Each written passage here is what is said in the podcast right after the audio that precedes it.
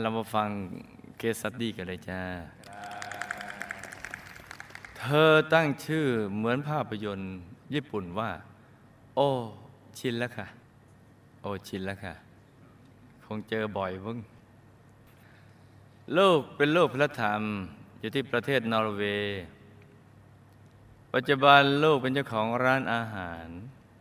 ที่มีชื่อเสียงระดับแนวหน้าของประเทศนอร์เวย์ระดับแนวหน้าเลยนะถือได้ว่าประสบความสำเร็จในชีวิตทางด้านธุรกิจการงานแต่กว่าจะได้มาถึงมีวันนี้ลูกก็ต้องเผชิญกับชะตากรรมของชีวิตมาไม่น้อยกว่าหนังญี่ปุ่นเรื่องสงครามชีวิตโอชินเลยค่ะ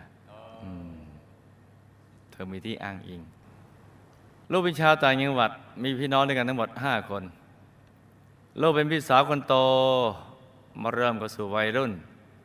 ลูกก็ตัดสินใจเข้าไปทำงานที่กรุงเทพเนื่องจากลูกเป็นคนหน้าตาดีจึงมีคนมาชอบมากมายหนึ่งในนั้นก็คือนายทหารท่านหนึ่งซึ่งมีอายุมากกว่าลูกถึง10 ปีเขาเป็นคนมีฐานะดีการศึกษาดีพูดจาไพเราะอ่อนหวานจนในสุดลูกจึงตัดสินใจแต่งงานกับเขาแต่แล้วชีวิตหลังแต่งงานของลูกก็ไม่เป็นอย่างที่คิดสามีที่ลูกหวังจะฝากชีวิตไว้ด้วยนั้นเขาได้ทำร้ายลูกทั้งเตะต่อยทุบตีสร้างความเจ็บปวดอันแสนสาหัสไว้กับลูกอยู่เป็นประจำแล้วก็ใช้ถ้อยคำหยาบคายด่าทอลูกอยู่เสมอร้ายไปกว่านั้นเขายังแอบไปมีความสัมพันธ์กับเพื่อนสนิทของลูกอีกด้วยนำซ้ำคุณแม่ของสามียังกลั่นแกล้งตบตีและบังคับให้ลูกต้องทำงานหนักทุกวันแถมยังขัดขวางไม่ให้ลูกได้ไปเรียนหนังสือภาคค่ำโดยการเอารองเท้านักเรียนลูกไปตัดจนขาดเอาชุดนักเรียนของลูกไปซ่อนยิ่งไปกว่านั้นคุณแม่สามียังยัดเยียดคนรับใช้ให้เป็นภรรยาน้อยของสามีลูกอีกด้วยลูกก็ได้แต่ทนอยู่ไปให้ได้ต่อมาสามีได้ทุนไปเรียนต่อปริญญาโทและปริญญาเอกที่ประเทศสหรัฐอเมริกาเขาก็บังคับให้ตามไปปฏิบัติรับใช้ทั้งซักผ้ารีดผ้าถูบ้านทำกับข้าวทำงานบ้านทุกอย่างแม้แต่ทำรายงานส่งอาจารย์ลูกก็ยังต้องช่วยเขาทำลงใครเป็นด็อกเตอร์กันแน่เมื่อไรเขาเกิดบันดาลโทสะขึ้นมาลูกก็จะถูกทุบตีตบเตะอย่างทารุณด้วยมือและเท้าของเขาเองตัวลูกในขณะนั้นนอกจากสภาพจิตใจจะย่ำแย่แล้วสภาพร่างกายก็ยังย่ำแย่อีกด้วยเพราะลูกได้ล้มป่วยด้วยโรคไทรอยด์จนต้องเข้าโรงพยาบาลผ่าตัดเจาะเอาน้ำไขสันหลังออกหลายครั้งจนเกือบจะเอาชีวิตไม่รอดโชคดีครั้งสุดท้ายมาเจอคุณหมอท่านหนึ่งได้ห้ามเอาไว้ไม่ให้ผ่าตัดดูดน้ำไขสันหลังออกอีกแล้วอีกฉะนั้นลูกไม่รอดแน่ๆเมื่อจากโรงพยาบาลสามีก็ไม่ยอมให้ออกไปไหนหรือติดต่อกับใครๆใดๆทั้งสิ้นลูกก็ต้องทนทุกข์ทรมานอย่างแสนสาหัสแม้กระทั่งข่าวที่คุณแม่ของลูกได้เสียชีวิตลูกก็ยังไม่ทราบเลยค่ะจนตัวเขาได้สำเร็จการศึกษาเป็นด็อกเตอร์จึงพาลูกกลับเมืองไทยตลอดระยะเวลาที่โยมในกาจะมาถึงเมืองไทยลูกต้องทนอยู่เยี่ยงทาสรับใช้สามีคนนี้มานานถึง11 ปีลูกจึงคิดจะหนีไปให้ไกลแต่ก็ไม่เคยสำเร็จเลยสักครั้งจนครั้งสุดท้ายลูกเลยต้องหนีจากประเทศไทยไปไกลจนถึงประเทศนอร์เวย์ได้สำเร็จแต่ลูกไปเพียงลำพังคนเดียวไม่สามารถที่จะนำลูกชายไปด้วยได้ลูกชายที่เกิดด้วยกันสามีกับลูกแค้นใจที่ลูกสามารถหนีไปได้ลูกชายวัย6 ขวบคนเดียวของลูกที่อยู่กับเขาจึงถูกทารุณกรรมด้วยน้ำมือพ่อของเขาเองไม่ว่าจะการทุบตีตบเตะเพราะแค้นที่ลูกหนีไปได้และแม่สามีก็สอนลูกชายเกลียดตัวลูกซึ่งเป็นแม่แท้ๆของเขาด้วยเมื่อลูกอยู่นอร์เวย์นั้น ต้องเริ่มต้นชีวิตใหม่โดยการเป็นเด็กเสิร์ฟในร้านอาหารต้องทำงานหนักอดมื้อกินมื้อเก็บหอมรอมริบบางครั้งเสื้อผ้าที่จะใส่ก็มีน้อยถึงใส่ตัวเดียวซ้ำๆกันหลายวันลูกอดทนกัดฟันสู้กับความลำเค็ญที่เป็นอยู่อย่างหนักเป็นระยะเวลา10 ปีที่อยู่นอร์เวย์จึงทำให้ลูกสามารถเก็บเงินส่งเสียน้องๆที่เมืองไทยให้ได้เรียนหนังสือกันทุกๆคนและยังทำหน้าที่เป็นทั้งแม่และพี่สาวที่ดีคอยแนะนำสั่งสอนน้องๆให้เป็นคนดีผ่านทางจดหมายอีกด้วยค่ะและลูกยังสามารถเก็บเงินเซ้งร้านเพื่อทำธุรกิจร้านอาหารไทยในนอร์เวย์จนประสบความสำเร็จด้วยตัวเองค่ะต่อมาลูกก็ได้พาน้องชายคนหนึ่งมาอยู่ที่นอร์เวย์ด้วยน้องชายคนนี้ความคิดและนิสัยแตกต่างจากพี่น้องคนอื่นๆอย่างมากสมัยเด็กๆก็เคยบวชเป็นสามเณรหลังจากลาสิกขาแล้วก็มาช่วยพ่อทำงานก่อสร้างในขณะเดียวกันเขาก็มีความสนใจเรื่องการชกมวยจึงเป็นนักมวยไปด้วยจนมีชื่อเสียงโด่งดังกอบกับน้องชายเป็นคนมีรูปร่างหน้าตาดีทำให้มีผู้หญิงมาติดพันเป็นจำนวนมากพอเขาได้ผู้หญิงเหล่านั้นแล้วก็ทิ้งไปหาคนใหม่เปลี่ยนไปเรื่อยๆไม่เคยซ้ำหน้าบางคนท้องกับเขาก็ไม่รับซ้ำร้ายยังมาเข้าไปทำแท้งเขาทำอยู่อย่างนี้เป็นประจำเมื่อลูกได้พาน้องชายไปทำงานที่นอร์เวย์ก็มีหญิงไทยในนอร์เวย์มาติดพันน้องชายอีกหลายต่อหลายคนไม่เว้นแม้กระทั่งผู้หญิงที่มีสามีแล้วลูกเองทนเห็นภาพซึ่งไม่ดีงามไม่ไหวจึงบอกกับน้องชายไปว่าอย่าไปยุ่งเกี่ยวกับผู้หญิงที่มีสามีแล้วควรเลือกแต่งงานกับผู้หญิงที่อยู่ด้วยกันในปัจจุบันนี้เขาได้ฟังเช่นนั้นจึงตัดสินใจกลับเมืองไทยเพื่อไปแต่งงานกับผู้หญิงที่ลูกแนะนำไว้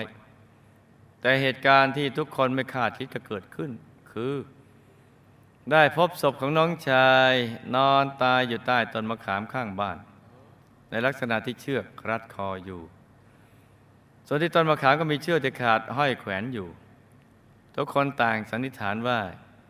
เหตุของการฆ่าตัวตายในครั้งนี้น่าจะเกิดจากน้องชายไปทะเลาะกับผู้หญิงที่เขาจะแต่งงานด้วยแล้วก็มีเรื่องที่น่าขบคิดอีกเรื่องหนึ่งคือ3 วันก่อนที่น้องชายจะตายเขาได้ดื่มเหล้าอย่างเมามายพร้อมทั้งร้องไห้ตลอดทุกวันแล้วก็ได้ขี่มอเตอร์ไซค์ไปบ้านเพื่อนสนิทคนหนึ่งที่ตายไปนานแล้วครั้นถึงบ้านแล้วก็ตะโกนบอกให้เพื่อนคนนั้นที่ตายแล้วมารับด้วยจากนั้นลูกจึงกลับเมืองไทยเพื่อไปจัดการงานศพให้น้องชายแล้วจึงได้ไปหาร่างทรงที่สามารถเรียกวิญญาณใครๆก็ได้ให้มาเข้าทรงขณะนั้นคนทรงได้เรียกวิญญาณน้องชายมาเข้าร่างแล้วเขาจึงร้องมาว่าพี่ช่วยผมด้วยเขามาบอกให้ผมตายอย่างนี้มานานหลายชาติแล้วระลึกชาติได้ด้วยจากนั้นคุณพ่อจึงไปหาร่างทรงอีกคนเพื่อถามถึงเรื่องน้องชายลูกร่างทรงบอกว่าชาติก่อนเขาเป็นคนเจ้าชู้มักไปยุ่งกับภรรยาผู้อื่นเสมอทำให้สามีของเขาแค้นมากจึงจับตัวเอาไปทุบอุปกรณ์ลูกอันดะจนตายผมมาเกิดในชาตินี้จึงมีลูกอันดาเพียงข้างเดียวให้รายละเอียดดีอย่างนี้ซึ่งในชาตินี้น้องชายก็เลยมีเพียงข้างเดียวจริงๆวันสิ้นเดือนมกราคม2548ลูกก็ได้ทำบุญสืบชะตาบ้านแปลว่าอะไรนะสืบชะตาบ้าน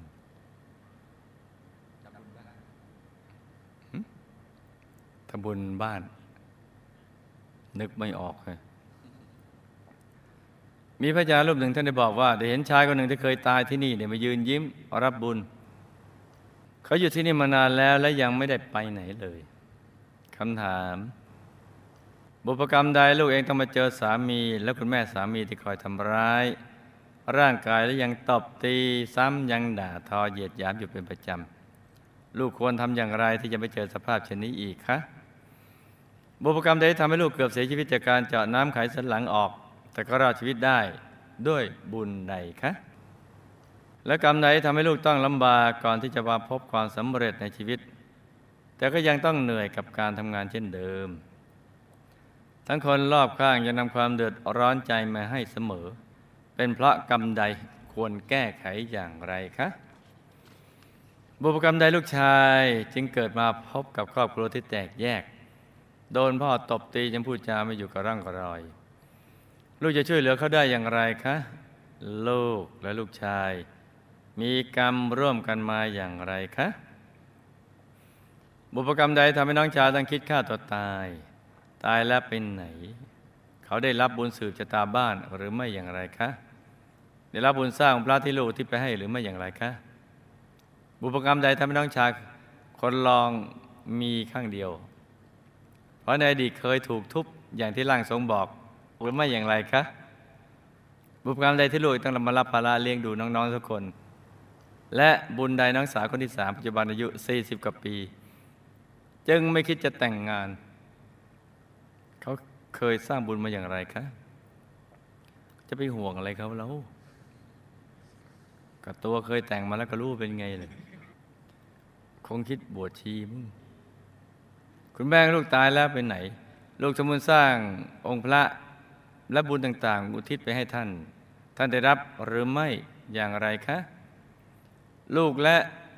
ญาติพี่น้องเคยสร้างบารมีร่วมกับหมู่คณะมาหรือไม่อย่างไรคะทั้งสร้างบุญอย่างไรถึงจะไปดุสิตบุรีวงบุญวิเศษเขตบรมโพธิสัตว์ได้ดังใจปรารถนาค่ะเอามาฟังฝันในฝันกันจ้ะลูกต้องมาเจอสามีและแม่สามีจะคอยทำร้ายด้วยการตบตีและด่าทอดูถูกดูหมิ่นเหยียดหยามอยู่เป็นประจำเพราะผูกเวรกันมาในอดีตเรื่องมีอยู่ว่าในชาตินั้นน่ะตัวลูกได้เป็นลูกสาวเศรษฐีที่มีฐานะดีมากส่วนตัวแม่สามีในชาตินี้ก็ได้เป็นนางทาสีและสามีในชาตินี้ก็เป็นลูกนางทาสีคือเป็นแม่เป็นลูกกันนะจ๊ะนางทาสีกับลูกนางทาสีซึ่งในชาตินั้นน่ะตัวลูกเองเนี่ยจะเป็นคนใจร้อนอารมณ์ร้ายมักจะมีนิสัยทุบตีฆ่าทาสในเรือนเป็นประจำต่อมาตัวลูกเองได้เกิดไปปิ๊งไปรักชอบพอกับลูกนางทาสีเนี่ยเป็นครั้งเป็นคราวชั่วครั้งชั่วคราวคือชั่วเป็นคราวคราวได้เป็นสามีลับๆกันได้ลูกนางตาสีเป็นสามีลับๆแล้วก็ได้เกิดมีลูกขึ้นมา1คนระหว่างที่ตัวลูกท้องตัวลูกเองเนี่ยจะเป็นลูกเศรษฐีก็ต้องแอบย้ายไปต่างเมืองจนกระทั่งคลอดลูกแล้วก็ได้กลับมาโดยเอาลูกชายลูกออกมาเป็นลูกชายที่คลอดแล้วเนี่ยมาให้นางทาสีและลูกชายนางทาสีเลี้ยงซึ่งก็เป็นพ่อของเด็กตามทันไหมจ๊ะแล้วตัวลูกเองมักจะคอยข่มขู่ทุบตีแม่ลูกคือสามีลูกในชาตินั้นเพื่อให้เก็บเป็นความลับจนสองคนแม่ลูกผูกอาฆาตด้วยความโกรธว่าซัมเดย์สักวันหนึ่งขอให้ได้ทำกลับคืนบ้างมาในชาตินี้แม่นางตาสีก็ได้กลับมาเกิดเป็นแม่สามีตัวลูกชาติก็มาเกิดเป็นสามีในชาตินี้คือตอนนี้ขยายความยาวหน่อยคือถ้าข้อมันสั้นจะขยายความยาวถ้าคำถามเยอะก็จะสั้นๆและตัวลูกชายก็ได้มาเกิดเป็นลูกชายในชาตินี้ด้วยและตัวลูกเองก็มาเป็นภรรยาของสามีในชาตินี้ที่ถูกทั้งสามีและแม่สามีทำร้ายด้วยการตบตีและด่าทอดังกล่าวเลยจ้ะ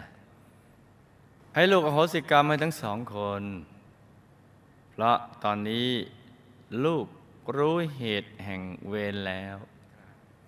เวรย่อมระงับด้วยการไม่จองเวรแล้วมันสั่งสมบุญทุกบุญและอธิษฐานจิตให้พ้นจากวิบากกรรมนี้บ่อยๆจ้ะจนตลอดชีวิตของลูกแหละ ลูกเกือบเสียชีวิตด้วยการเจาะน้ำไขสันหลังเพราะกรรมโกรธแล้วก็ชอบทุบตีทำร้ายฆ่าทาสบริวารดังกล่าวในชาติที่ลูกเป็นเศรษฐีชาตินั้นแหละจ้ะได้ตามมาส่งผลจึงทำให้เป็นไทรอยและถูกเจาะน้ำไขสันหลังจ้ะที่รอดมาได้เพราะบุญที่ลูกทำไว้กับหมู่คณะในอดีตโดยชอบเลี้ยงภัตตาหารพระในชาติที่เจอหมู่คณะชอบมาเลี้ยงภัตตาหารบุญนี้จึงตามมาช่วยและพลอยช่วยให้ลูกประสบความสำเร็จในการทำร้านอาหารในปัจจุบันนี้ด้วยจ้ะอยู่เกรดเอแนวหน้าของนอร์เวย์เนี่ยแต่ว่าลูกขาดบุญในการชวนคนทำความดีมีบุญทางด้านนี้น้อยไปหน่อยมักจะชอบทำเองมากกว่าพอไปชวนคนอื่นทำเจอก็พูดนี่ก็รำคาญเพราะนั่นเลยทำเองแล้วก็เลยไม่ชวนใครจึงทำให้ขาดบริวารที่ดีช่วงแรกชีวิตวิบากกรรมส่งผลจึงลำบากแต่ต่อมาประสบความสำเร็จในชีวิตกับเพราะบุญที่ทำกับหมู่คณะดังกล่าวแล้วจ้ะตามมาส่งผลลูกชายที่โดนพ่ออัดอยู่เนี่ยแทนที่จะโอเนี่ยแทนที่จะอบรมก็มาอบอัดแทนอัดได้ทุบถ่องเนี่ยก็มีเศษกรรมกาเมเจ้าชู้มักโกรธแล้วก็ทุบตีทั้งบุตรธิดาข้าทาสบริวารในอดีตตามมาส่งผลเรื่องมีอยู่ว่าในชาตินั้นคนละชาติกันนะลูกชายได้เป็นเศรษฐีมีข้าทาสบริวารมากเป็นคนมักโกรธเพราะถูกตามใจมาตั้งแต่เด็กไอ้ลูกคนไหนที่พ่อแม่ตามใจมักจะอย่างเนี้ยเนื่องจากเป็นลูกชายเศรษฐีคนเดียวจึงมักชอบทำร้ายลูกทาสและบริวารเสมอสมัยนั้นยังมีทาสมีบริวารด้วยกรรมนี้จึงได้มาเกิดเป็นลูกทาสในชาติที่ตัวลูกเองเป็นลูกสาวเศรษฐี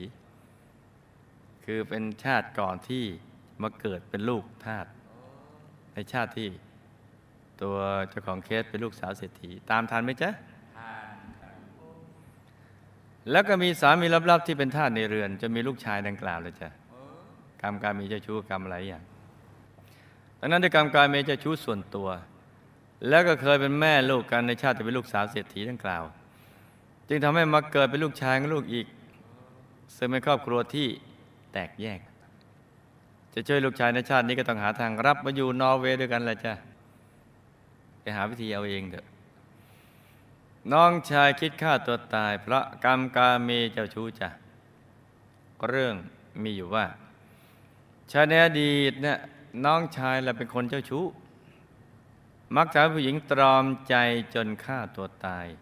ด้วยวิธีการต่างๆมาหลายคนวิบากกรรมนี้ตามมาส่งผลจึงทำให้ต้องคิดฆ่าตัวตายจ้ะ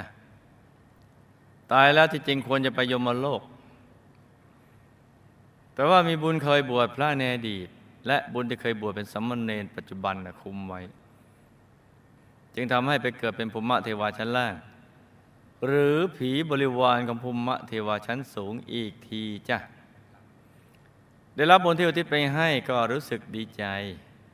แล้วก็มีสภาพที่ดีกว่าเดิมขึ้นมาหน่อยคือกายผ่องใสเพิ่มขึ้นเสื้อผ้าอาภรณ์อาหารทิพย์ก็ดีขึ้นจ้ะน้องชายคนรองที่มีอันดาข้างเดียวเพราะกรรมในอดีตเคยตอนสัตว์ด้วยการทุบแล้วตัดอันดะทิ้งตามมาส่งผลจ้ะก็ไปลุยเขาซะก่อนลูกจะมารับภาระเลี้ยงดูน้องทุกคนเพราะในอดีตน้องแต่ละคนมักจะถูกลูกชวนมาทำบุญด้วยคือพี่ในฐานะเป็นพี่ก็จะชวนน้องๆมาทำบุญ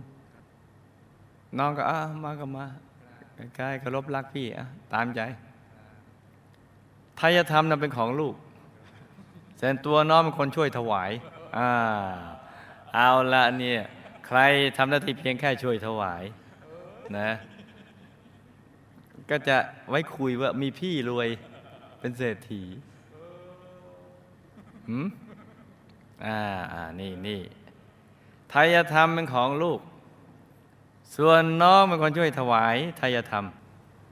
จึงทำให้น้องต้องอาศัยบุญของลูกอยู่ในปัจจุบันแล้วจ้ะดังนั้นให้ลูกปลื้มใจว่าลูกไม่ต้องไปพึ่งใครเพราะทำบุญมาด้วยตัวเองก็ให้ปลื้มใจที่ได้ทำบุญสงเคราะห์ญาติในปัจจุบันจ้ะน้องสาวคนที่สาวอายุ40 ปีแล้วก็ยังไม่คิดแต่งงานไม่ได้แปลว่าคืนคานนะเพราะปัจจุบันและอดีตก็ชอบเป็นอิสระจ้ะไม่ชอบมีเรื่องกังวลใจไม่ใช่เพราะทำบุญและอธิษฐานมาหรือเพราะเห็นทุกข์โทษภัยในการครองเรือนแต่ว่าเป็นคนชอบอิสระส่วนตัวอย่างนี้เลยชอบอยู่อย่างเงี้ย